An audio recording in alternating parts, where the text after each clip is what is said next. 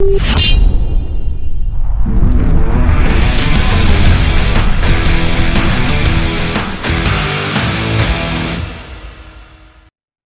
hi, everybody. This is Mike Howard. Welcome to another edition of the Ronin Leadership Podcast.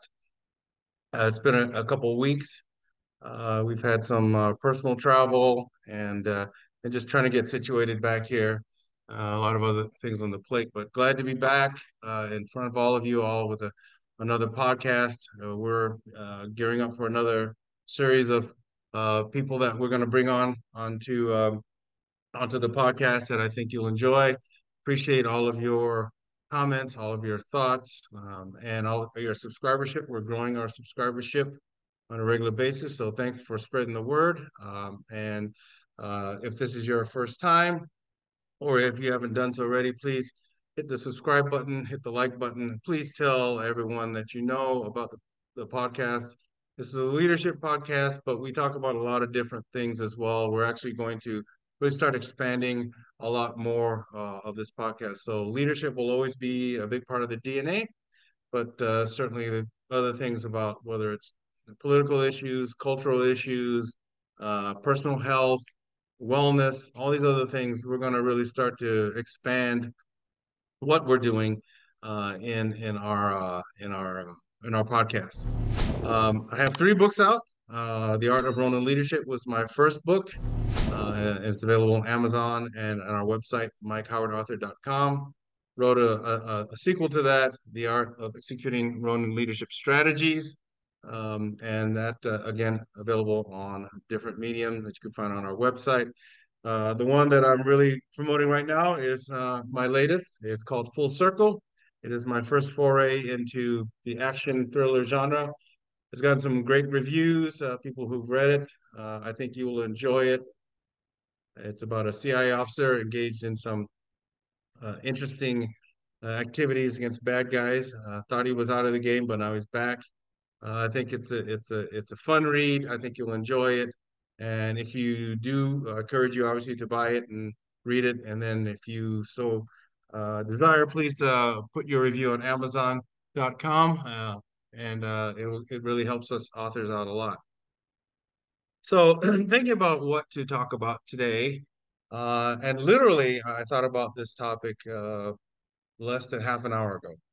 Um, I am part of uh, the Colorado Authors uh, Hall of Fame Board of Directors. Uh, a great friend of mine, Judith Briles, they call her the Book Shepherd, who has collaborated with me on all of my books uh, is out of Colorado. She started uh, the Colorado Authors Hall of Fame, and even, even though uh, I don't, we don't live in Colorado, um, she asked me to be part of uh, the, the the board, uh, which we do a lot of different things to support authors. Obviously, uh, primarily in, in, Colorado, but we we have inductees every year for a ceremony for awards for ability to publish and have influence in the literary world and uh, it's been quite an experience to be part of this group. Uh, and as we were going through uh, looking at inductees for this year's uh, Hall of Fame, um, towards the end of it, after we'd gone through all of our um, our evaluations, right, and we we decided who we were going to bring into the Hall of Fame. You may hear my dog every so often. She's got very sharp ears, and uh, if she hears anything around, she's a Chihuahua, but she's a pretty good guard dog you might hear her barking every so often, but it's okay.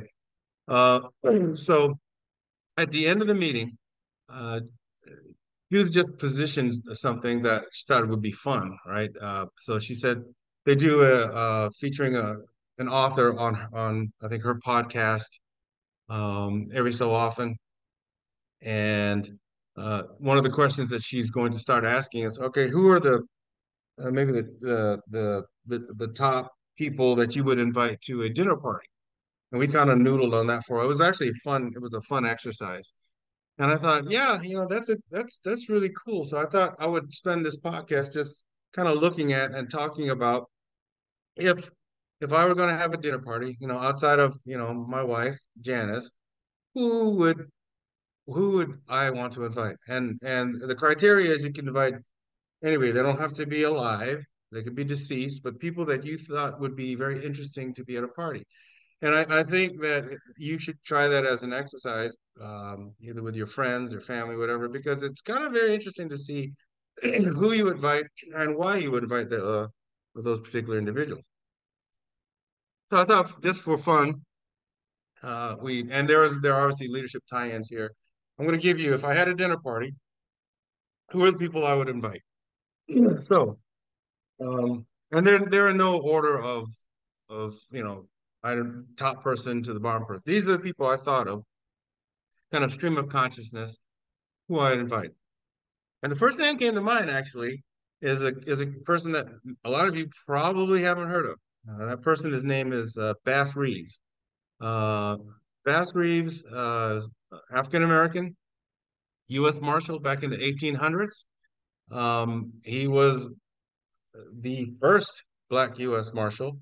And for uh, many historians, he was the role model for what eventually became the Lone Ranger uh, because he was a lawman. Uh, he often used disguises and pretext to uh, get close to the people that he was going after, the outlaws. Uh, he often used uh, his Native American friends to help him in getting information or tracking, so hence the Lone Ranger and Tonto. He was responsible for apprehending 3,000. Uh, they estimate 3,000 bad guys, outlaws back in the day, involved in numerous gunfights. Uh, actually ended up having to arrest his own son for murder. Um, and so he is a, uh, and there's going to be a series apparently. I can't remember. It's Netflix, maybe Netflix. Uh, one of the streaming services. They're they're readying a series on Bass Reeves. But he, we, when I heard about him, I read a, a watched this uh, show on Western history, and they featured Bass Reeves, and I got a book and read about Bass Reeves. Fascinating person. Think about it. You know, of being an African American alone back in the 1800s, the racism you might have faced, let alone being a lawman. But he was a very conscientious, prolific lawman. To have him at the dinner table talking about, you know, just what he experienced uh, professionally, of course, you know, I'm former law enforcement and that's that's in my DNA. So just talking like cop to cop over the generations would be really interesting to see. And I love the Wild West and history but then also, you know, the the struggles he faced as a human being, uh, racism or just uh, even other law law officers not thinking that he could do the job when he ended up doing the job better than a lot of them. I think that would be great. So he he came up top of mind. Um, another person is Lee Child. So Lee Child uh, is an author, still alive, currently uh, uh, the author of the best-selling uh, Jack Reacher series and an inspiration for me for many many years and i know a lot of you read lee child and they've got the new uh, the series on amazon prime jack reacher and so i like i like lee child because i he inspired me he's one of the ones that have, have inspired me to write and get into fiction.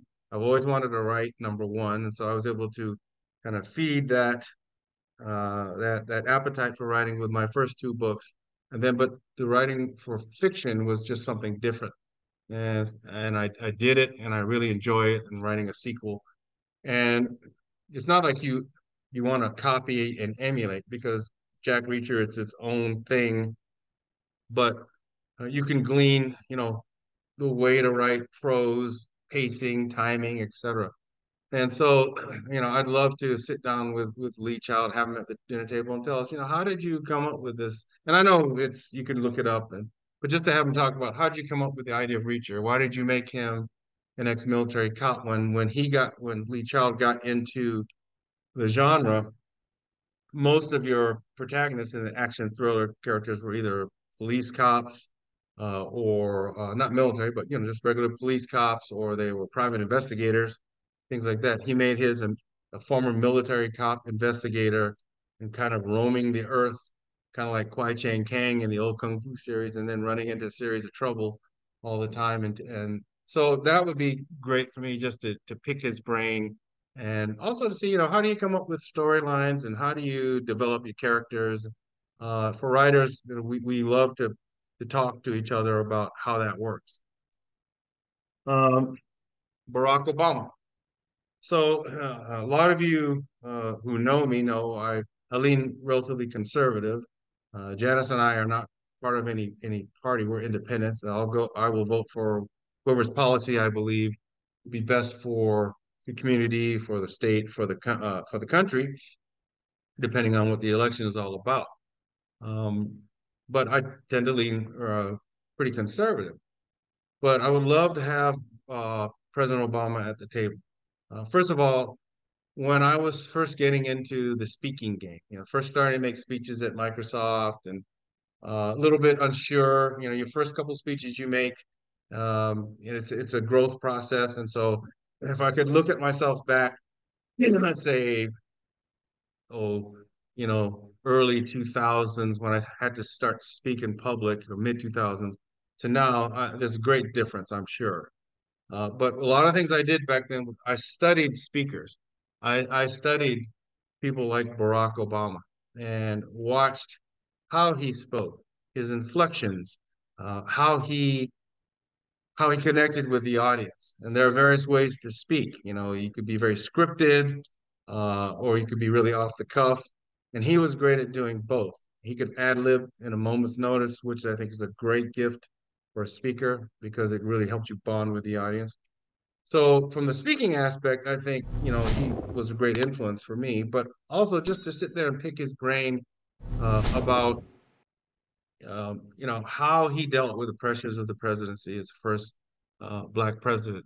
Uh, what were his, how did he develop his priorities? How did he deal with opposition from the from the Republican Party? How did uh, how did he manage his day? How, what does he do to unwind? And you and I actually just read an article uh, on how he kind of uh, managed his day.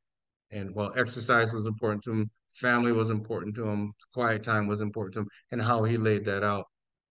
But I think it'd be great to have, you know, Obama at the table just uh, because I think he's a very personable person. I think he, you know, politics aside, I think he really cares about people, and I think he'd be really, really great uh, to be at the table. And obviously, um, having Michelle at the table would be great too because um, she championed a lot of great causes. She's also a great speaker.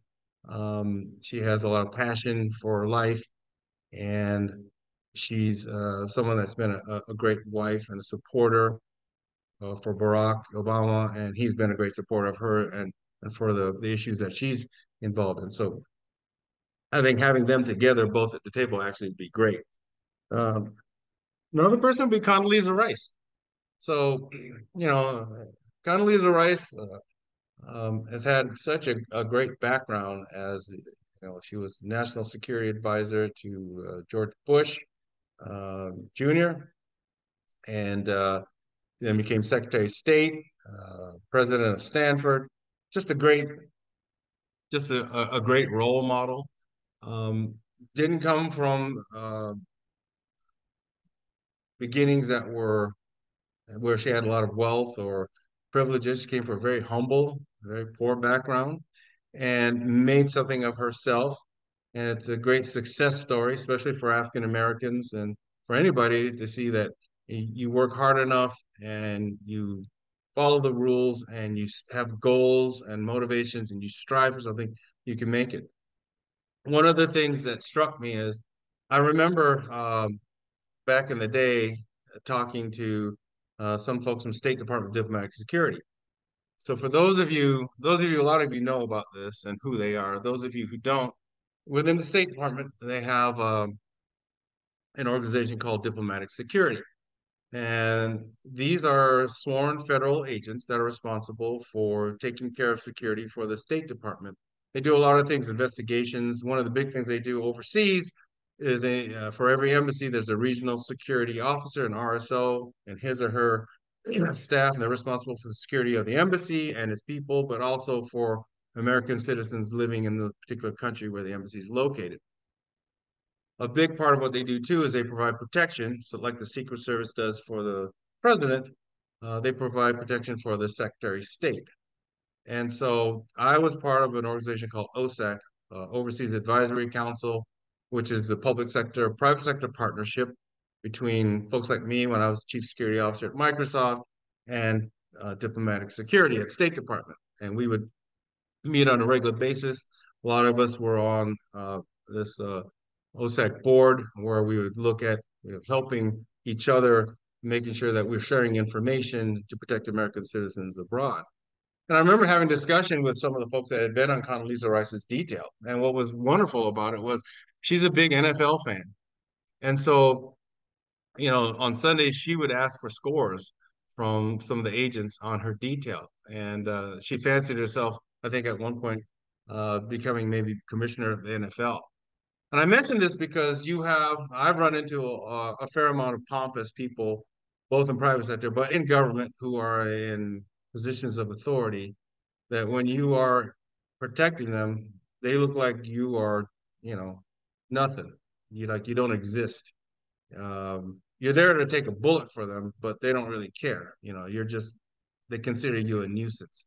Whereas, and they don't really engage. Where someone like Condoleezza Rice, completely different you know, understood the value of what these people brought to the table, that they were willing to die, protect her.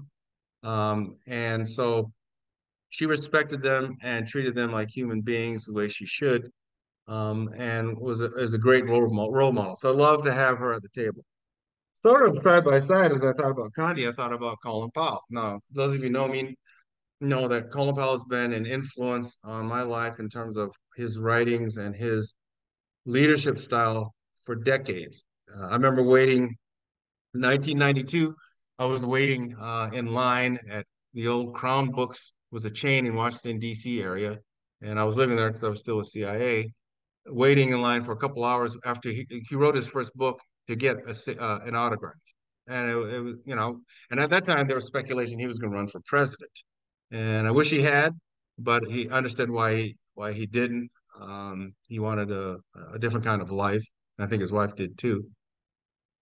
But Powell and Condi are very much similar. Uh, you know, Powell uh, grew up, you know, in uh, again poor circumstances in I believe it was uh, Jamaica, New York, and um, made something. His parents, great parents, uh, nuclear family, made something of himself. ROTC. He wasn't West Point. Uh, went to commissioned as an officer um, and then went uh, to Vietnam and decorated for his service in Vietnam, and then worked his way up to become chairman of the Joint Chiefs of Staff during the first Gulf War, and then eventually, you know, uh, he was national security advisor, uh, president, and sec, you know, secretary of state. I mean, his, his resume is is awesome, and I had the pleasure at a um, security conference uh, the organization called ASIS, American Society for Industrial Security. They have what they call a CSO roundtable uh, at the time. They call it CSO Center, uh, I think for excellence now. But at the roundtable, I was off. Uh, there would be, besides the big events where keynote speakers speak to everybody, there'd be smaller events for the chief security officers. And uh, I was often asked to moderate these sessions. And um, I remember being asked to moderate a session for Colin Powell, and I was elated. I was got to meet him, introduce him, uh, moderate the session in terms of the, the Q and A. Uh, just his ability to think on his feet, his confidence. Um, he still had that, you know, military general presence, but he was uh, very engaging. And um, I really, I've always admired Powell, uh, the Powell 13 rules. I think I did a podcast on that uh, not too long ago, but the 13 Colin Powell rules are still things that I adhere to today. Um, things like it'll get it'll look better in the AM, and you know, think things like that.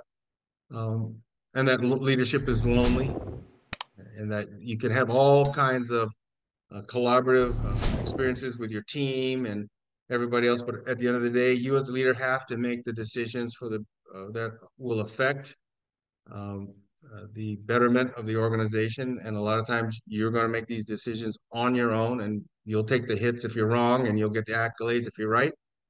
And so he's again having him at the table. Wow, you know what a dinner, what a uh, what a dinner uh, uh, party uh, guest that would be.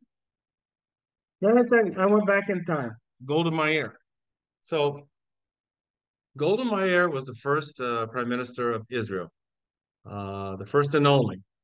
And, you know, I, I often think about her. Uh, Israel has always had issues, you know, in protecting themselves and defending their homeland.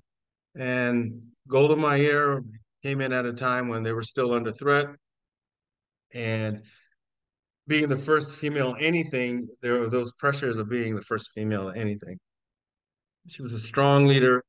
She led her people through some tumultuous times. Uh, she was able to, you know, garner the support of people and also of you know, people that were opposing her for any number of reasons. Um, she's a role model, but I would love to pick her brain as to you know, why she got into this, uh, what what what propelled her. Obviously, nationalism and wanting to serve her country. But what propelled her to actually get into um, wanting to be prime minister and going for it? And I, I just think it's it's it's awesome. Um, I mean, if I could fill the table up, I'd also have Maggie Thatcher there, right? I think Margaret Thatcher is another person, uh, the first prime minister in the UK. Uh, you know, the Iron Lady, they called her, strong-willed, tough, a very good friend to the United States, good friend to Ronald Reagan. Um, stood her ground in the Falkland Islands, anti-communist, and could hold her own. And when you talk about, you know, you look at, you've seen, you've seen those uh, videos of Parliament. Uh, they go at it, right? They go at it, you know, on each side and, and come after the prime minister. And she she held her own and developed a legacy uh, for not just female, but just all prime ministers in the UK. So Golda Meir and and having her uh, um, uh, Maggie Thatcher at the table would be great. Another person, and this is a no-brainer for those of you who've known me for a long time, Ronald Reagan. I consider um, Lincoln to be our, our, my favorite president. Um, I can't add everybody to the table, so for this time, Lincoln won't be at the table.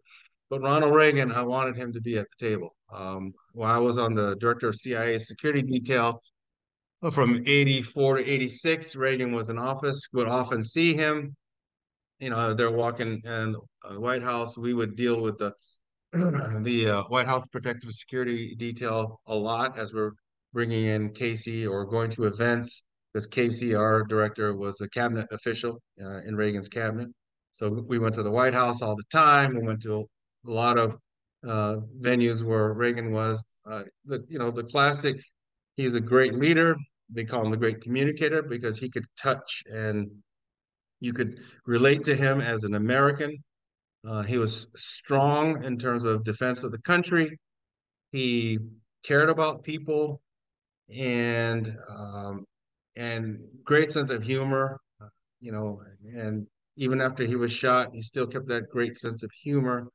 Uh, and we knew a couple of people way back in the day who were on his detail when he got shot, and they just completely admired Ronald Reagan. I think, and can you imagine having Reagan at the table with Barack Obama? I suspect they would have more in common than they would have differences. Um, the, the the the problem nowadays is that politicians on either side of the aisle um, they actually don't like each other. In some cases, they hate each other.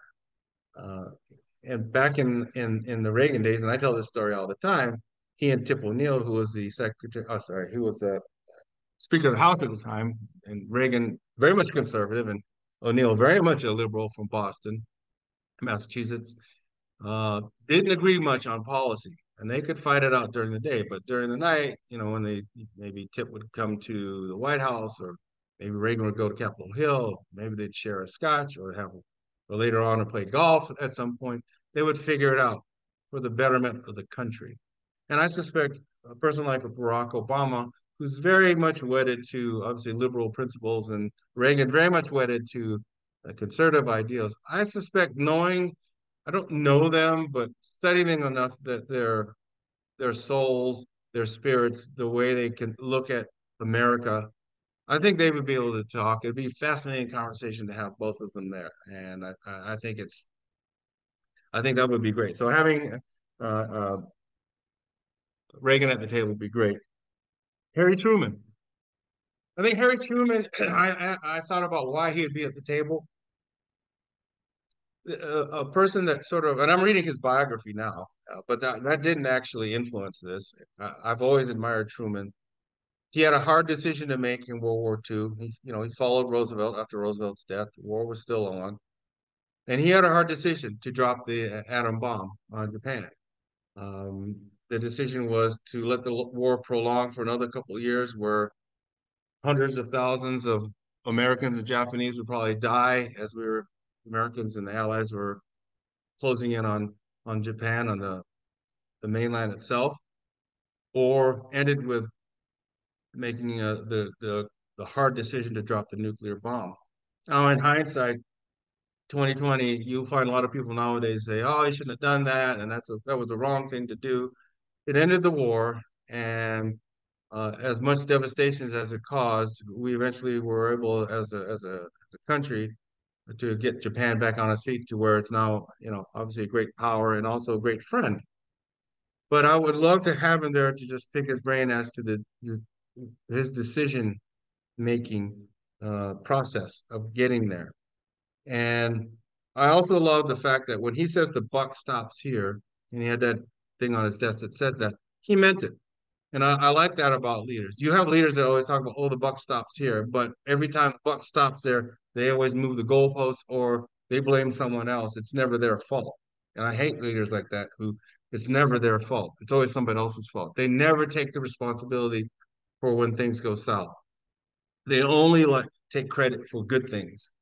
Truman was a person who wasn't perfect, but when he said the buck stops here, he meant the buck stops here. I will take the hit for a decision that I make that I believe is the right thing to do. And if it's the wrong thing, okay, then I'll say it was wrong. And if it was the right thing, then I'll say it was the right thing. He was very plain spoken, uh, came from very humble origins uh, to become the president. And I, and I would, again, love to have him there.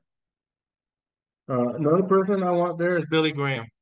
I think Billy Graham, you know, is it was America's evangelist.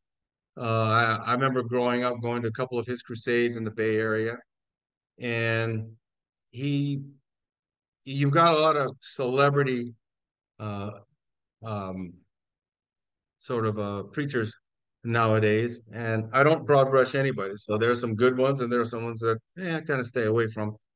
But he just taught the Word of God, and the way he the way he saw it. He taught salvation. There was no razzle dazzle, uh, but he was a a, a quiet, um, yet very um, focused, mission-oriented individual to con, you know try to bring as many people to be saved uh, as possible. And he was, you know, obviously a, a counselor to many American presidents uh, and he was very well thought of. He led a very rich life, faith-filled life.